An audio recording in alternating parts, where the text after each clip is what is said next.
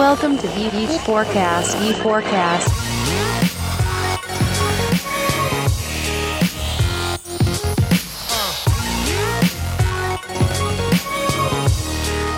Este é o V4Cast, o podcast da V4 Company. Aqui entrevistamos grandes nomes do mercado e te deixamos por dentro das notícias mais relevantes do marketing digital do Brasil e do mundo.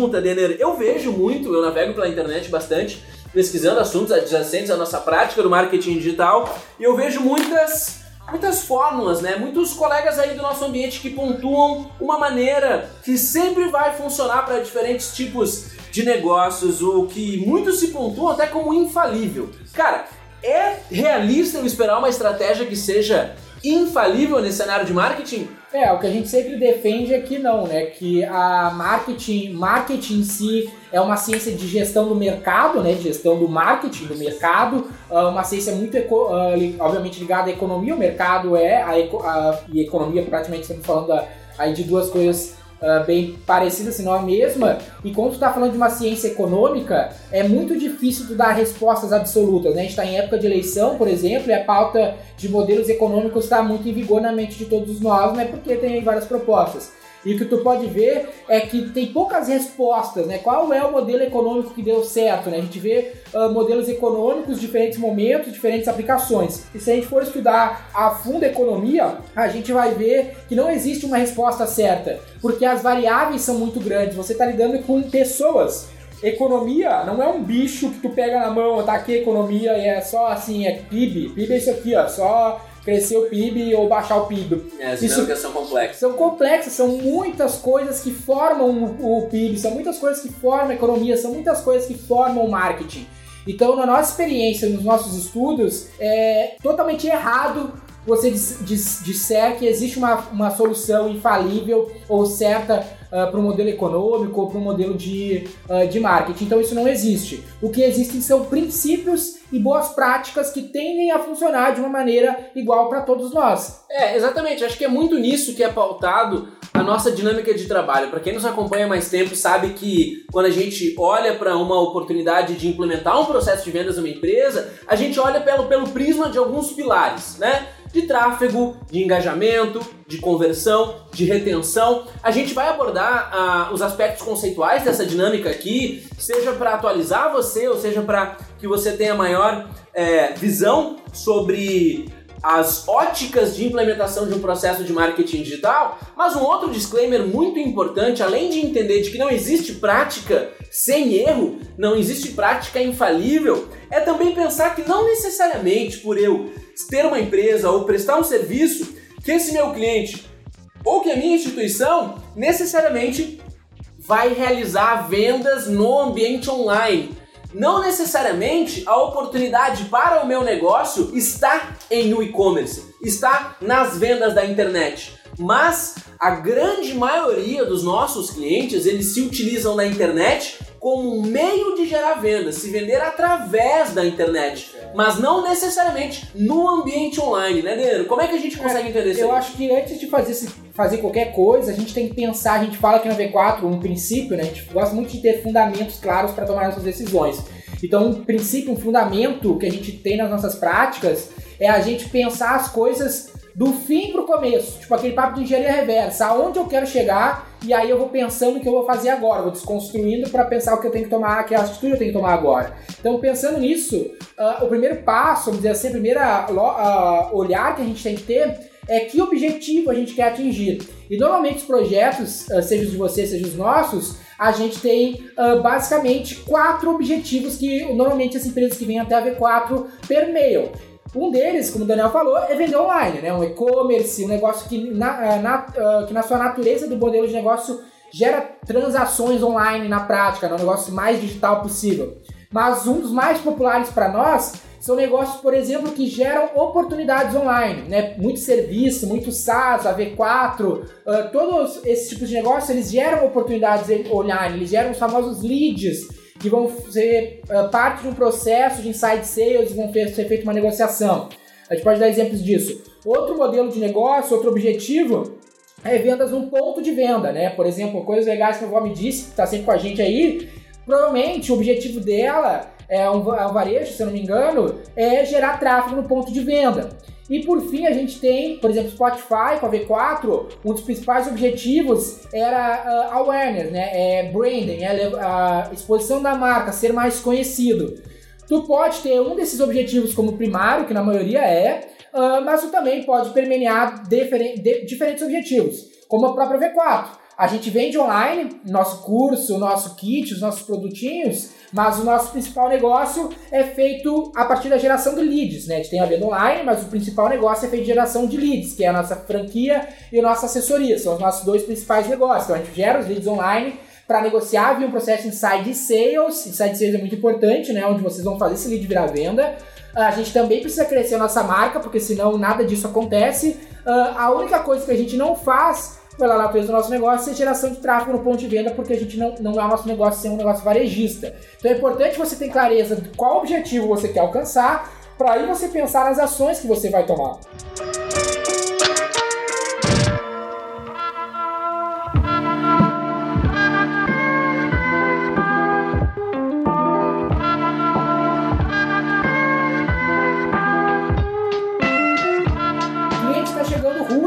De conversão. Ele virou lead, converteu, mas ele está chegando com muita pouca informação. O que antecede ele chegar até aqui? Engajamento e tráfego. Cara, possivelmente tu pode atrair um cara para uma fonte de tráfego que gera um cliente cru. Por exemplo, provavelmente teus clientes de AdWords vêm mais quentes do que teus clientes de mídias sociais, porque o nível de consciência do consumidor é baixo nas redes sociais. No engajamento, cara, que tipo de conteúdo está sendo entregue na landing page? Muito importante, gente, a gente na V4 não trabalha com site, a gente trabalha com páginas, com landing pages. Para cada público, a gente leva ele para uma página que vende um produto. Pensa no próprio site da V4. Tem, os, tem a landing page do curso, tem a landing page da V4, da assessoria, tem a landing page da franquia. Cada um tem um conteúdo específico. Dificilmente o cara chega para nós se ele já não tem o um máximo de informação. E às vezes a gente falha ou a gente acha uma brecha. Por exemplo, na nossa processo de vender franquia a gente tem uma, um pilar muito, muito importante que é a circular de oferta de franquia, né? É um documento legal, enfim, que o cara precisa saber para comprar a franquia da gente. Então, se, a, se o cara não consome o conteúdo da circular de oferta de franquia, ele chega muito cru, porque ele não sabe vários aspectos fundamentais. Então, a gente vai adicionando, porque o pilar é engajamento. Ponto. Mas o que eu posso fazer para engajar? Infinitas coisas, e cada vez tu pode criar diferente. Eu posso desde enviar um vídeo a enviar uma carta, tudo é engajamento. Agora, qual é o mais efetivo, né? Então a gente tem um problema uh, que a gente vem consertando que o cara não abre. Né? Ele, ele cai, ele gera o contato lá para comprar a franquia, ele cai numa página que tem a coffee para ele ler, né? De oferta de franquia. E às vezes uma parcela não baixa.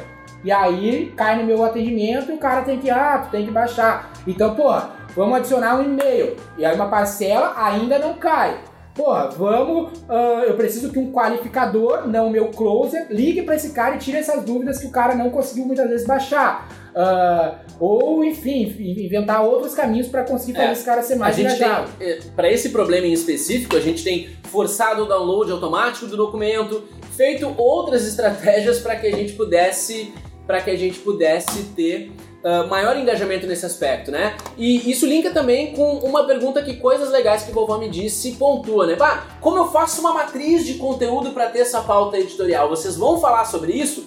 A gente já falou bastante aqui em outros momentos sobre o que, que é uma linha editorial, como eu vou organizar a minha matriz de conteúdo, como você pontua, para atender as expectativas desse meu cliente conseguir engajá-lo pro momento em que ele vai se tornar uma conversão, seja por qual canal que for, né? Olha só, essa pergunta do Monster Agência Exatamente. é uma pergunta muito boa, gente. Prestem atenção. Qual tempo você acredita ser o ideal para uma estratégia voltada à criação de conteúdo via blog dar resultado? Aí que tá, gente. A, a ótica não é a estratégia. Você não tem que pensar, cara, eu tenho uma estratégia de blog e ela precisa dar resultado. Quanto tempo?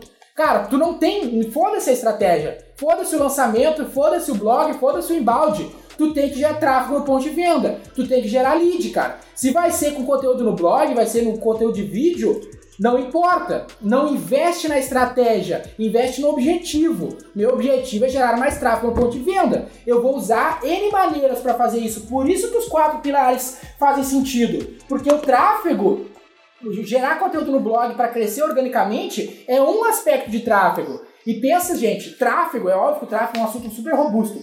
Mas um jeito legal da gente pensar o tráfego, a gente pensa assim na V4, o tráfego que nem trade de ações, né? Tu comprar e vender aquele papo é muito parecido. Então, pensando num trade, pensando você que investe em bolsa de valores, algum tipo de investimento mais robusto, a gente sabe que dificilmente eu vou botar todo o meu dinheiro numa ação só na bolsa de valores. No tráfego é a mesma coisa, meu amigo. Tu nunca vai botar todo o dinheiro numa ação só. Tu nunca vai fazer só embalde, tu nunca vai fazer só blog, tu nunca vai fazer só YouTube. Olha para V4. A gente tem o blog, tem o YouTube, tem o LinkedIn, tem o AdWords, tem ele, tem evento, tem a Ensure que a gente patrocina, tem outros eventos que a gente está buscando patrocinar.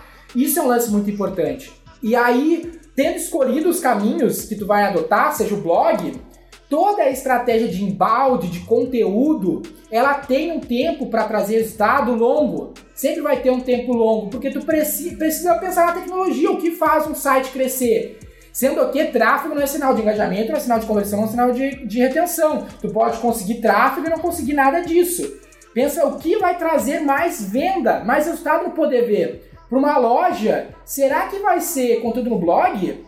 Pensa que é coisa de coisas legais que o homem disse. É uma loja de 99, não sei o que é claramente que não lembro. Vamos dizer que seja. Cara, o cara tem uma loja em Canoas. Provavelmente nenhum de vocês ouviu falar de que, que é Canoas. Já e aí o cara depois. vai começar a produzir conteúdo no blog. Qual é a chance das pessoas que vão acessar esse site, esse blog, serem de canoas? Muito baixa. Ah, Daí, daí tu tem que analisar, mas provavelmente, se ele investisse no conteúdo de marketing direto, que a gente fala lá no Instagram, no Facebook, a chance dele conseguir a- a- alcançar especificamente as pessoas de canoas é muito alta do que ele virar um produtor de conteúdo, sendo que ele não tem um processo de conversão para o Brasil inteiro.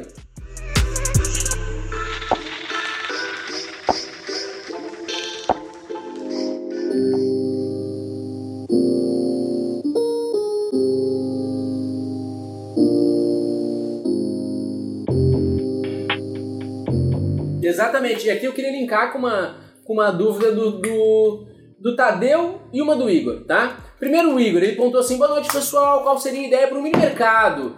Um cliente aí que possui um mini mercado e comercializa 200 itens. Cara, se você é um mini mercado, muito provavelmente todo o tráfego de consumo vem de uma região adjacente ao teu negócio.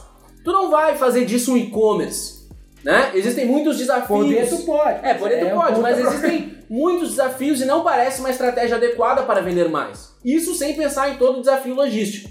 Então, um caso como o seu é perfeito a dinâmica de tentar gerar vendas, gerar, tentar gerar tráfego nesse PDV. E a partir daí você pode trabalhar com ofertas do dia, com Exato. uma série de argumentos que vão fazer com que talvez num raio de um quilômetro de onde fica o seu mini mercado, você possa chamar a atenção das pessoas para aquilo. Pensa nos quatro pilares, cara. O que que tu vai atrair tráfego?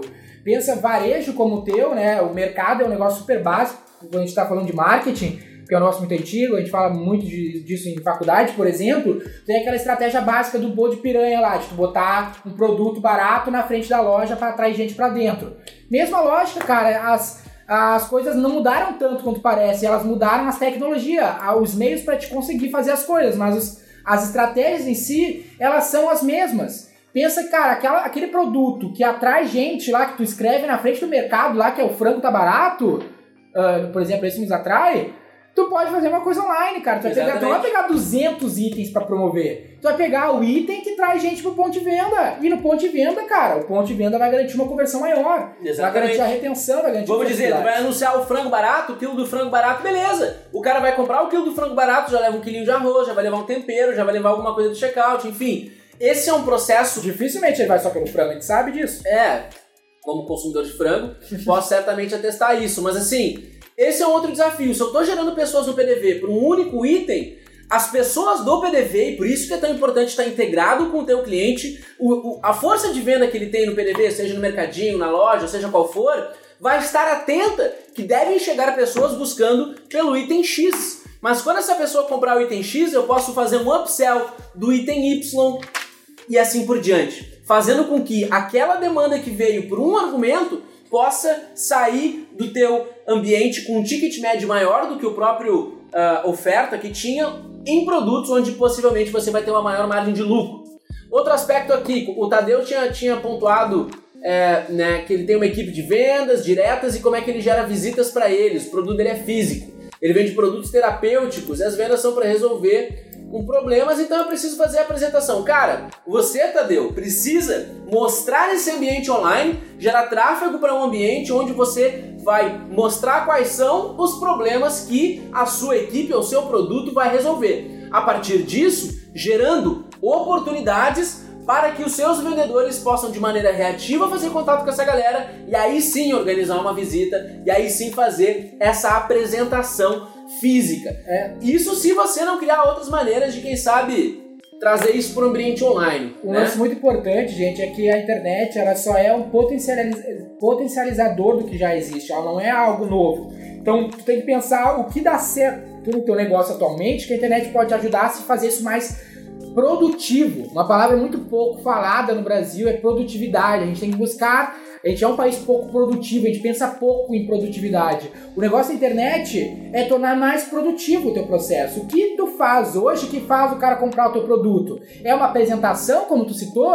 Como que eu posso fazer esse cara consumir a parte dessa apresentação digitalmente já convence ele? O cara que chega, por exemplo, hoje para comprar uma franquia da V4, dificilmente a gente tem que vender para ele. O cara já chega comprado, o cara já se cadastrou porque quer. Então a gente só tem que tirar as dúvidas e fechar a venda, porque Isso todo porque o nosso gente... conteúdo online Exatamente. já foi essa apresentação. Um lance muito louco, cara. A gente fala assim como o nosso podcast, o V4Cast.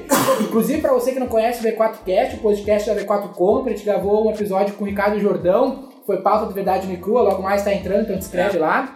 Uh, e a gente fala muito nesse podcast, gravou com o Magaldi também, a gente fala sobre isso com ele, nos caras a gente bate mais em vendas em si, uh, de quando a gente usava PowerPoint. Incrível que pareça, para muitos de vocês aqui que vendem serviços, a gente não usa PowerPoint, cara, pra vender porra nenhuma aqui na V4. Uh, ah, a gente faz tudo na conversa. Entendeu? Porque a maioria dos nossos vídeos já chegam nos conhecendo, já nos vira a nossa apresentação online, e aqui a gente só chega, cara, uma venda consultiva, uma troca de ideia que gera o, a assinatura do contrato no final. É, fazendo ali um, um link com o que o Denner comenta, Up Carreira Educação Profissional pontua. Cara, uma dúvida, né? Esse excesso de conteúdo não gera uma overdose de informação? Sinto que as pessoas estão saturadas de tanta informação e procrastinando alguma ação realmente de conversão no funil de vendas. Aí é o pilar de conversão, cara. É Não adianta só ter tráfego, só engajamento sem ter conversão. Conversão entra outras estratégias. Exatamente. Uma coisa muito relevante sobre a sua pauta de conteúdo é que ela tem que direcionar o usuário para algum outro local. O conteúdo não paga boleto, não é para fazer para bonito. É isso aí. Então, esse conteúdo tem que vender. E quando ele vender ou quando ele fizer uma chamada para ação, aí você vai estar implementando estratégias de conversão. Mas o conteúdo, se ele não tiver objetivo, se ele não conduzir o usuário a um outro momento, ele sim vai ser só uma overdose e não vai necessariamente te trazer o resultado que tu procura, né? Dá uma olhada nos conteúdos da V4, tu vai ver que todo o conteúdo da V4 tem call to action. action. Exatamente, tem chamada pra ação, né? Tem uma venda, cara, tu gostou? Agora aqui, cara, isso aqui tá fazendo sentido pra ti, a carreira de educação profissional, você tá com dificuldade para implementar o processo de vendas no seu negócio, cara, a gente já tem feito isso pra mais de 160 negócios, como você pode ver, faz sentido pra ti o que a gente tá falando, cara. Então não perde teu tempo, entra lá em v4company.com, v4company.com preenche lá o formulário que sem compromisso, cara, a nossa carreira, a nossa equipe vai entrar em contato contigo e entender como a gente pode fazer isso pro teu negócio. Exatamente. Se eu não é tivesse feito isso, provavelmente é. tu não estaria fazendo isso que daqui a pouco tu vai fazer de preencher esse formulário, é. cara. E esse conteúdo não vende.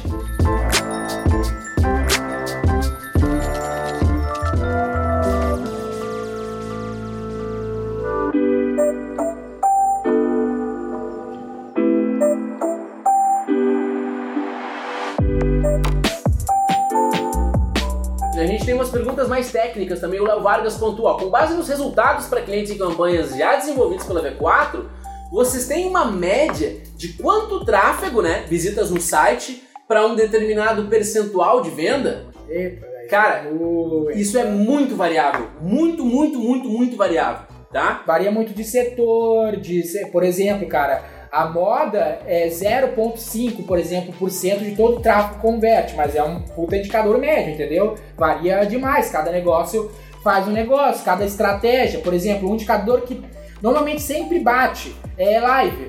Live a gente tem sempre 30% de participação de todos os inscritos. né? As pessoas que a gente se cadastram para assistir sempre dá, meu, na casa de 30% que bate. Mas isso é dentro do nosso mercado, dentro do nosso público. Daqui a pouco o outro público é diferente. O que que a gente faz, cara? Quando tu não tem indicadores, Léo, a gente sempre seta um período de testes, cara. A gente não pode se balizar pela média. A gente tem que rodar, pegar os indicadores para aquele setor, para aquele público, para aquela estratégia, para aquele cara, para aquele personagem, e entender o que funciona para aquele, se balizar em fatos, não em probabilidades e indicadores médios. A Exatamente. média da Coca-Cola com certeza não é a média da V4, entendeu? Com certeza. E linkando com a pergunta do Gabriel Fonseca, ele pergunta: Cara, vocês fazem testes de campanha no Facebook, no AdWords, certo? Então, quanto tempo num quarter vocês separam para esses testes? Como funciona isso aí? Algum colega da V4 aqui já pontuou um pouco disso, de que, cara, a gente muito mais muito mais relevante do que o tempo que tu vai fazer a estratégia é o volume de mídia que tu vai investir para fazer essas experimentações. Geralmente você falou que pontua numa dinâmica 80-20. Ah, oi- 20% eu testo e 80% eu tento performar. Isso vai variar bastante. O próprio colega que respondeu aqui, eh, da V4, a gente tem que ter isso como uma prática cíclica. Porque por mais que você faça um teste, sente um indicador de que, cara, eu posso ir por essa segmentação de público que acho que vai trazer a demanda que eu preciso. E daí tu investe esse volume.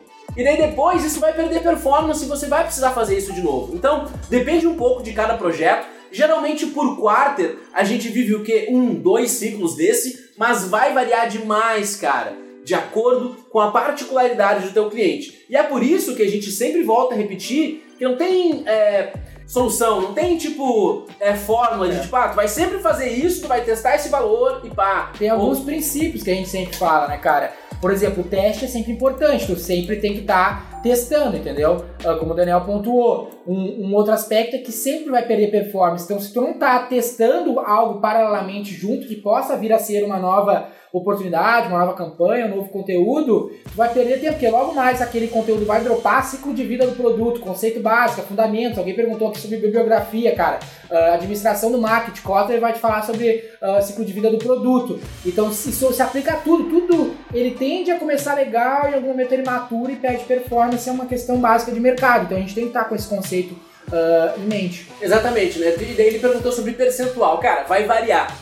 Mas o mínimo necessário para que você tenha impressões É. suficientes para entender. Às vezes não é uma porcentagem, É. tá ligado? A porcentagem pode ser uma linha de raciocínio diferente. É, não vamos errado. dizer- vamos dizer que foi dizer- 100 reais. É, isso que eu pra dizer. testar 20, Se pra você- imprimir pra duas pessoas, não é. Tu tem que imprimir pelo menos, pensa aí, meu, ó, fundamentos de novo, fundamentos de marketing, Kotler, pesquisa, pilar super importante em qualquer ah, campanha de marketing. Se tu não tiver uma amostra, tu não tem como julgar que aquela tua pesquisa tem fundamento.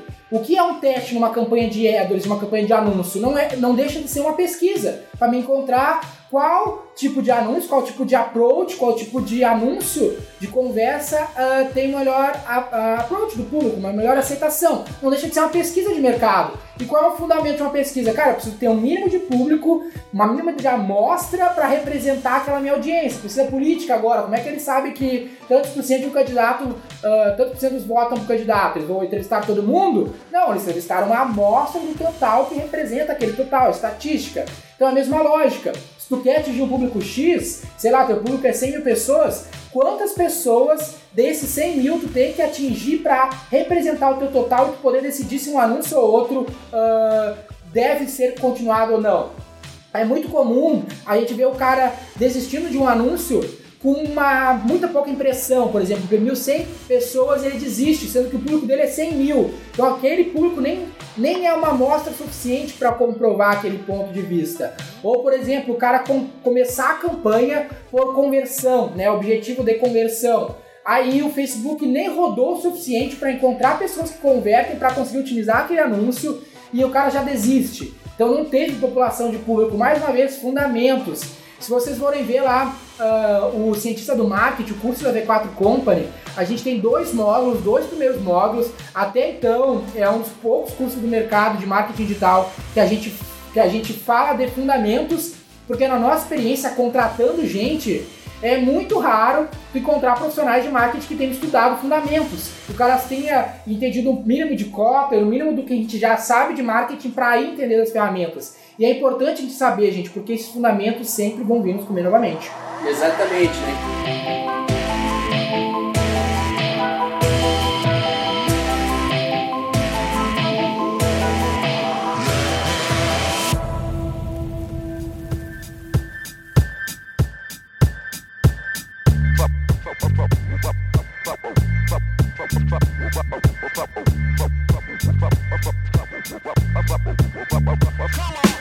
É isso aí, eu sou o Daniel Lippert, sócio da V4 Company. Eu sou Daniel Grudzinski, sócio da V4 E Company. o nosso negócio é vender o seu. Boa noite.